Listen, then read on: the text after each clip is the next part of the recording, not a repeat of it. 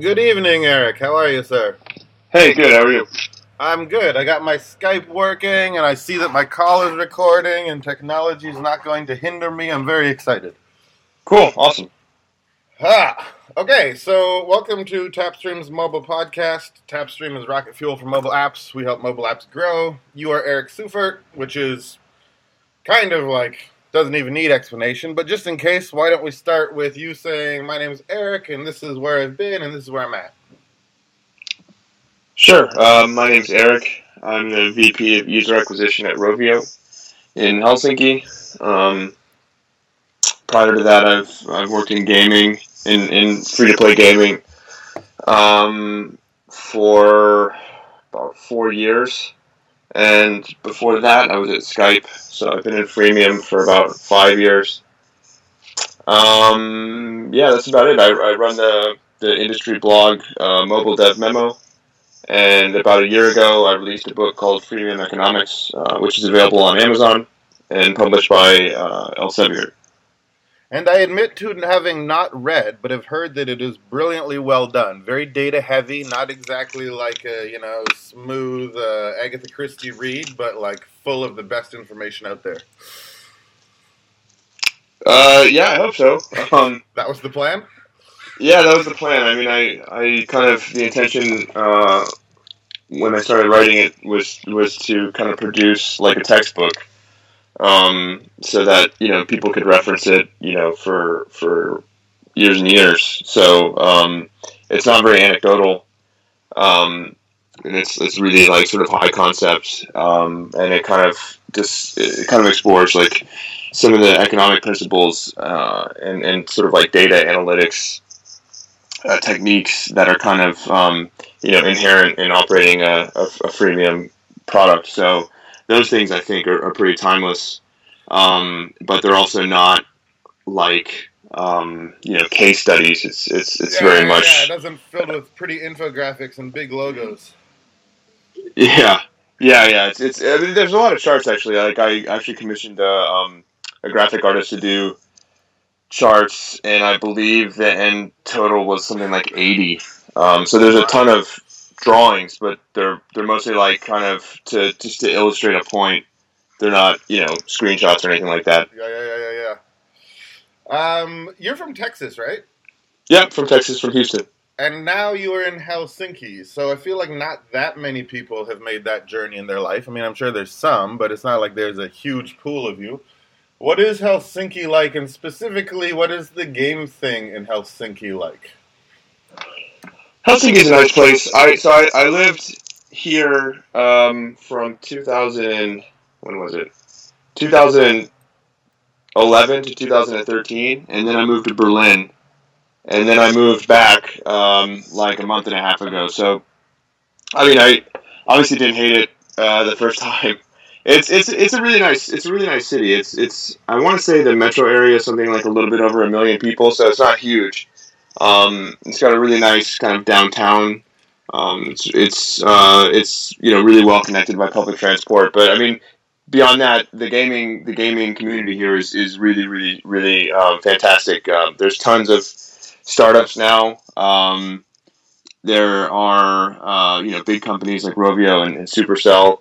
Um, there there are a lot of events taking place all the time. So it's it's a really great place to work in gaming. Um, I think one of the cool things about Helsinki in terms of in terms of the gaming kind of ecosystem is that you know when when you meet someone that works in free to play gaming, chances are they've only been working in, in gaming for a few years. Um, and and if they have been working in gaming for longer than that, it's generally like in an EA type capacity or whatever with like a history in console development or whatever. So like they, they may have only been working in free to play for like two years, even if they've been working in gaming for, for ten or fifteen. And but but when you ask you know when you meet somebody that works in gaming in Helsinki, the, the free to play portion of that that that sort of career is is usually the majority or like a, a much higher percentage. Um, because people have been doing free to play in Helsinki for, for years and years. So like it, it, I think it's probably like the city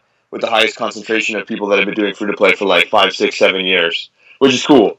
Um, so there's like a lot of experts, and I think that's why there's so many startups um, getting funded here is is that you know you get you know one or two guys who've been working or one or two people who've been working in free to play for a really long time and they just have fundable ideas, whereas that's probably not the case with as much density as it is um, in other big cities, even that have like strong tech scenes. So I'm in Vancouver, Canada, for example, and Vancouver has some cool startup stuff going on. Vancouver historically has been a big player in the game space, especially back in the console days. Not so much these days, tragically. Um, but there's sort of this famous cycle of EA growing, casting off all its seeds, all those people starting games companies, some of those games companies growing, casting off the seeds again and it's it, it really can be sort of attributed back to EA being such a presence here long ago. Is Nokia mm-hmm. what got that started over there? Yeah, digital chocolate. I think um, for oh, sure. Oh yeah. I, I it's it's almost like that kind of uh, six degrees of Kevin Bacon kind of thing. Like if you talk to anybody in Rovio or wherever, any any any anybody that works in gaming in Helsinki, they probably worked with somebody or did work at Digital Chocolate. I mean, they probably work with somebody now that works at Digital Chocolate, or they themselves worked at Digital Chocolate. It, it just because I mean, Digital Chocolate was um, this company Sumea, which which was uh, started by the the the CEO and co-founder of Supercell now. So I mean, he started that, and then it got acquired by Digital Chocolate, and then a lot of people left to start Supercell, and then Supercell started poaching a lot of people from Digital Chocolate, and then Rovio started poaching a bunch of people from Digital Chocolate. So and, and, you know, so many people went through digital chocolate. I think that that's probably that. There's, there's that. There's, I mean, there's a bunch of like sort of like um, old gaming companies here, but I think digital chocolate is probably the one that that produced. I don't know the the big startups now. Yeah. Um, your job title is head of UA. VP of UA. VP of UA. So, growth at Rovio is like what you go to bed thinking about and wake up thinking about, right? Growth and cross promotion. So like extracting value from the network. Actually, that that sounds I don't know. That sounds kind of like technical and and uh, uh, commercially sort of like focused. I I say like getting new people into the games and getting the people that play our games to play even more of our games. Yeah, okay, so let's start there. How many games do you have per se? Like, what does your active portfolio look like right now? Uh, I, I actually don't know the exact number. It's big. There's a lot. Um, and actually, there's more games than I even knew about when I when I joined. I was surprised to see how many games there were. Uh, there were games I had never heard of. In preparing for this call, I looked at the page and also, you know, like I obviously know about the Angry Birds and all the Angry Birds variations, and then saw a bunch of other things, some of which I'd played and was like, oh yeah, Rovio did that, and that was super good. You guys did Tiny Thief, didn't you? Mm-hmm. And then there was a bunch of others where I was like, oh, I, I didn't even know that that was a thing. Interesting to see. Yeah, well, that's why it's hard to answer that question because there's there's Rovio and then there's Rovio Stars, which is the publishing um, the publishing program, and so it's kind of like well, those games are Rovio games, but yeah, we we it, it's a huge portfolio. And do you are you concerned with the Rovio Stars portfolio as well? Like, are you across the entire thing? Are you only the in-house games? No, Rovio Stars uh, too. Actually, I was just out of uh, the country yesterday, um, meeting with the Rovio Stars uh, developer. So yeah, I mean, we, we cover acquisition for, for everything. I mean, it, it depends on the, the structure of the agreement. So if they want to do it, you know, and they have a good reason why they should do it, then it's it's not a problem. They can do it. Yeah, it would be hard to imagine having a great reason relative to your personal as well as Rovio's corporate experience. I think most people would be like, "Yeah, I want to. I, I want to plug into that. That's a like super valuable resource you have over there." I guess, yeah. Maybe not. Maybe ego gets in the way in such things. No, well, I, uh, I think the situations. Yeah, well, yeah, maybe. I don't know. um, how big is your team? Uh, six people. It's six people, and um, is like what does does organic growth and sort of that kind of thing fall under your domain as well? Or are you literally just about budgets and when the game's done we're going to spend this much and we're going to try and make this much? Um no. I guess i so i mean i guess my role at, at Rovio, like i said is to get new players into the games and then get the existing players to play more games. So that yeah, that encompasses organic. But what we do a lot of in my team, and and what I've just generally think is like the sort of core of user acquisition is testing. So we test everything, and and part of that testing is making sure that people click on our ads, that we're making ads that people want to click on. Part of our testing is is getting the game teams to make games that are conducive to making good ads. And so part of that, you know, obviously that that sort of ends up um, impacting the organic reach or sort of like the um, the organic potential of the games, right? So if we make games that that that are appealing from an ad perspective, then we also kind of make games that are appealing from like a virality perspective, um, and and a uh, you know a social sharing perspective and a word of mouth perspective. So so yeah, I mean all of that is kind of inherent in what we do. Um, and then we also the, the people on my team sort of own the relationship with with the platform operator. So um, so yeah, I mean uh, any, any sort of um, distribution help we get from them is is, is kind of a result of that those relationships. But but yeah, I mean I. I, I think that just, just just to kind of like step back from that question, I think um, my point is that I don't necessarily look at you know this finished product and say, okay, now I'm responsible for, or my team, our team is responsible for driving traffic to that product. Um, I see our position in the company as sort of being present um, throughout the development of the of the game, right? So that we're constantly sort of feeding back data into into the the, the development, so that it it's this this game when it is done is reaching the the total uh, the, the the greatest possible number of people and appealing to the greatest possible number of people.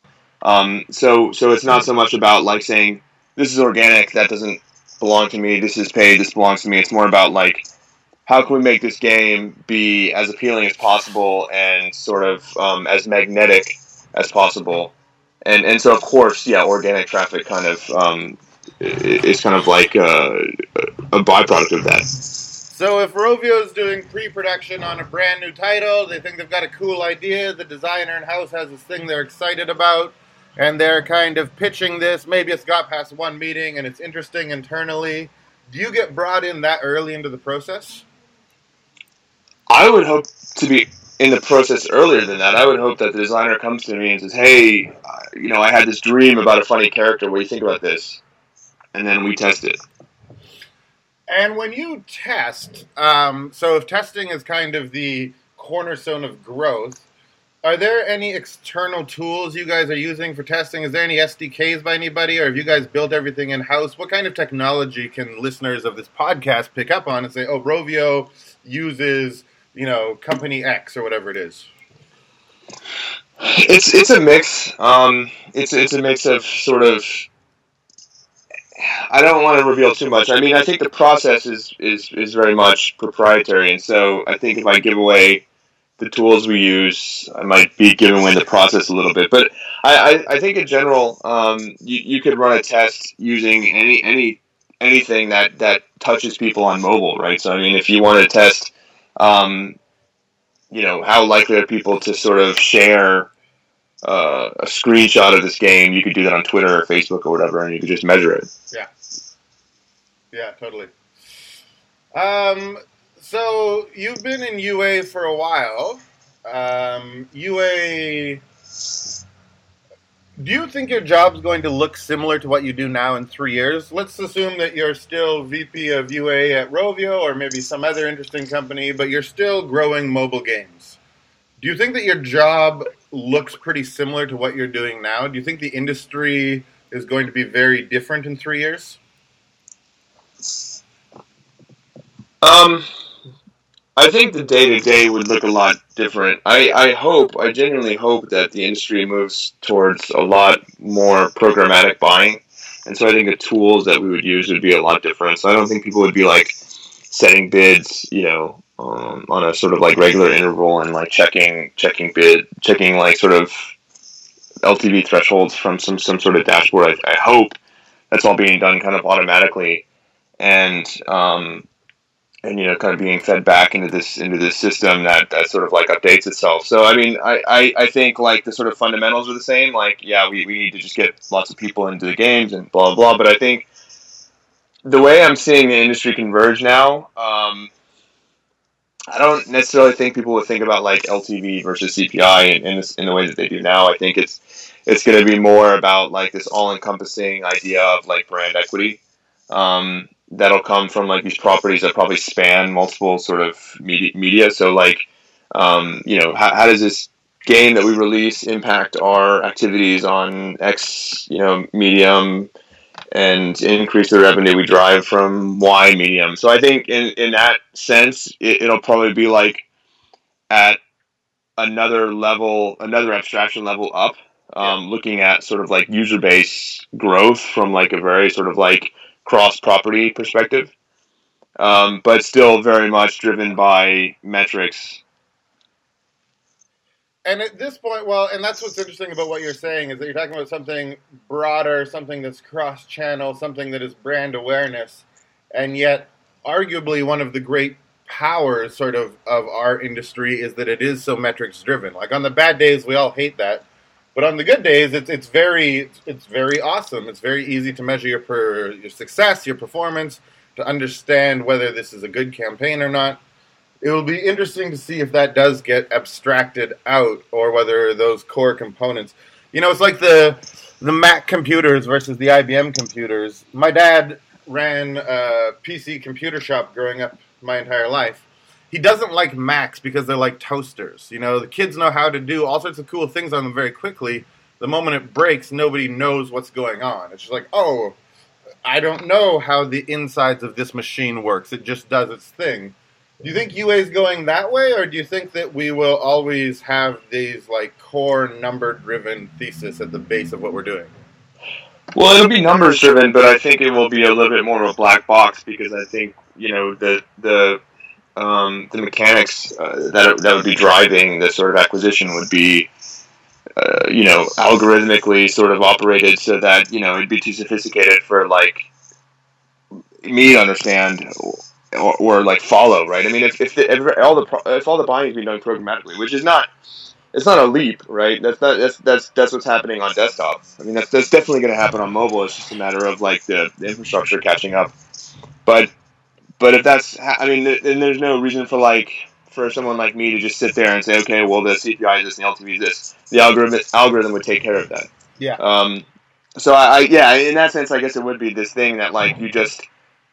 I guess the difference would be like there is the toaster repairman on your team, um, and maybe you only have a team of toaster repairmen instead of people making toast because uh, that's what the algorithm does but but yeah, I mean, I, I think in general, like it, it just makes sense to move that that way, and and so, um, you know, the question becomes then, what does a UA what does a UA team think about? Like, if you don't have to think about the mechanics of the campaigns, then then what are you what are you sort of like what are you freed up to think about? And then I think, um, you know, that is very much like okay, well, let's take a step back, and we know what this particular what the contribution of this particular um, new user is for for this property, but then like okay, we've actually brought them into an ecosystem of properties, and and I talked about convergence a minute ago, and I think that's that's why things are moving this way. It's like you had a couple people that that got big early, and they have a lot of users now, and it's it's it's really really really tough for new entrants to to sort of gain any sort of appreciable market share now and so all the big people are diversifying in a lot in a big portfolios. Um, and and so you know the the next logical step would be for them to diversify outside of of, of mobile uh, gaming, or you know maybe not necessarily mobile gaming, but just getting off of mobile. And um, and so, so then you think about okay, well this person enters my ecosystem, what's that worth? And then how can I sort of like you know how can I devise like a, a user journey for them that makes sense for, for what they want for, for their tastes.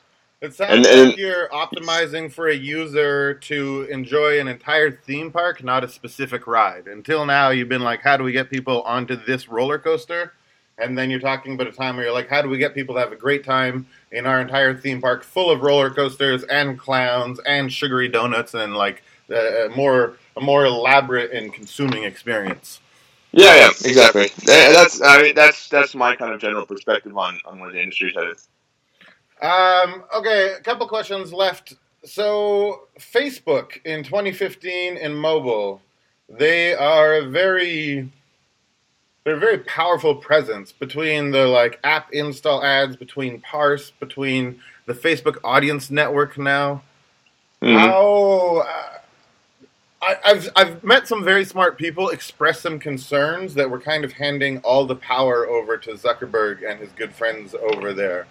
What do you think about Facebook in mobile UA in 2015? Um, I'm a little bit conflicted because right now Facebook uh, is an advertiser on Mobile Dev Memo. Ah, well, I'm sure um, they're wonderful, and you think they're excellent, and that aside, if you had a friend who had another opinion, what might their opinion be? Well, look, I mean, I think Facebook's gotten big because they have the best product. I mean, if you if you think about targeting, if you think about just even the tools they have, um, and and now with Audience Network, I mean, it, it it's it's like the most effective product. And I even said this at GDC two years ago um, that I thought Facebook would be the majority of people spend, or sorry, not two years ago, a year ago. Um, and I, I think that's probably true now that that it, that it's the majority of people spend, and I don't think it's because they've bullied people into spending on them. I think they just make the best tool, um, and they have um, you know they what one cool thing that they did that was very early on, even not not not recently, was they sort of built out this.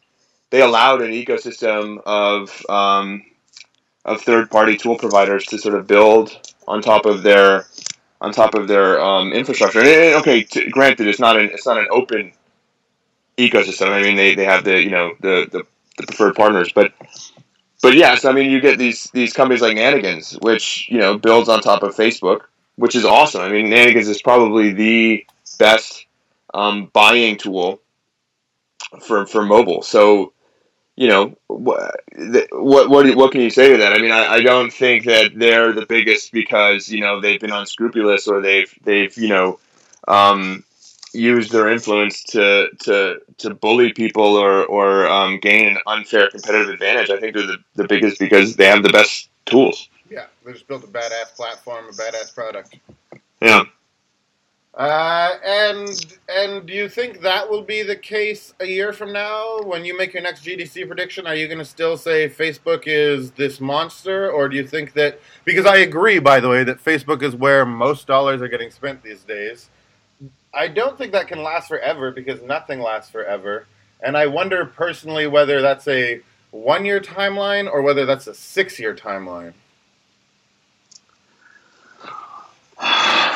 That's a good question. I I think it depends on whether Google gets its act together, and I think I don't know. I, I, think it's they still have the possibility that so so Google's still bigger on, on mobile ad spending, but but than, than Facebook is. But but I think what Facebook has managed to do is build this completely vertically integrated um, development platform, like you mentioned before with Parse and Audience Network. So basically, you build your app using Facebook's, you know, backend, um, which makes it really easy to plug into the rest of these tools, which makes it easy to do all this ad buying, and then you know, and then you know, Nanigans works with Facebook, so it's just the, it's the easiest way to, to sort of do like op, like LTV optimized campaigns. So I think they've been really, really smart about just sort of like putting together this toolkit that covers everything. So it's just really easy to say, you know what?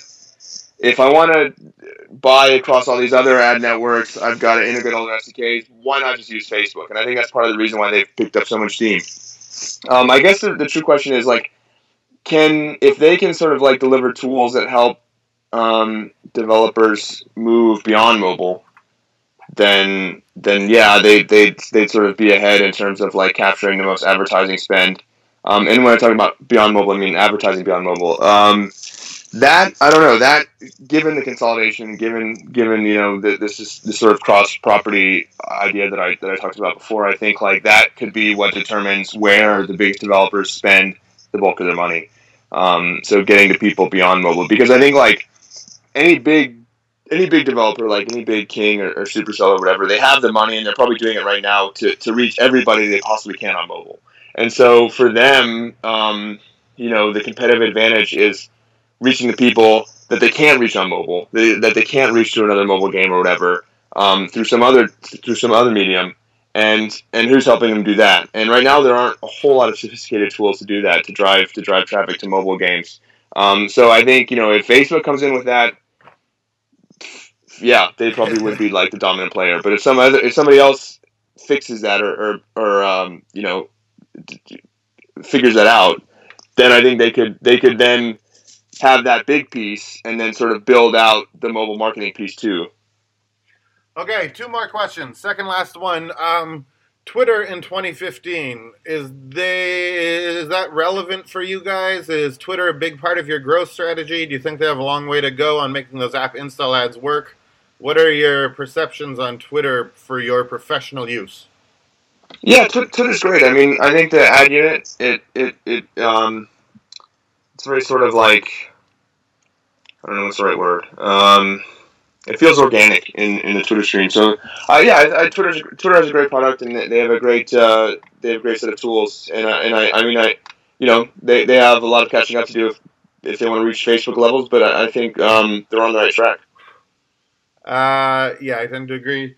And then I guess the last question is, what are the problems that you want to see solved one year from now? If I do another podcast call with you in a year and I'm like, man, remember way back in May of 2015 when the stupid thing was this stupid way, but now the stupid thing is this way cooler way? What is kind of broken, in your opinion, in the UA ecosystem or in the professional workflow? Um, so those are kind of two different questions. So in the EA, the UA ecosystem, I would say what's broken is just general availability of data. Um, a lot of this stuff is still like pretty manual, and it's it's just, just generally um, comes with a lot of friction in terms of getting like you know even just getting costs out of networks is it's a really it's a really painful process. Um, in terms of the professional workflow, I really really hope that you know the used car salesman um, sort of find a new industry to work in. Uh, because I think the biggest pain point that I have are just you know the non the, the biggest pain point I have is, is the, the non-stop barrage you know barrage of emails and even phone calls that I get you know of, of people being putting these using these like super high pressure sales tactics in an industry that's 100% data driven. I mean, like I, I have relationships with a lot of UA salespeople, but the only ones I have relationships with are the ones that are genuinely like fun people to hang around with that I see at conferences, and that's that's it. I don't, I don't have you know personal relationships because so and so got me a deal on something or whatever. Or they yeah. took me out to dinner. It, it it doesn't work like that. I mean, like I couldn't justify spending on a network to my boss. Um, you know, if, if that network was delivering, you know, unprofitable traffic, I just couldn't do it. There's too much visibility. So I, I think I just really, really, really wish that some of these people would would be less aggressive because it, it really does, you know, add a level of frustration to what is otherwise like a really, really cool and interesting job. yeah, you're, you're not the first to say that. I think it's lots of the junior salespeople. They come in, they're like, "Oh man, I can be LinkedIn friends with the guy who runs growth at Rovio, and and now I've got this like really great email template that I've been using on these." Yeah, I yeah, I, I imagine that's not the future. As you say, this is so data driven. It's also so frothy. There's so much money to be made that you can see why everybody's dogpiling into it. It's just that we have very little filter on on sort of experience or quality or decency as applied to just hiring practices. It would seem in this space.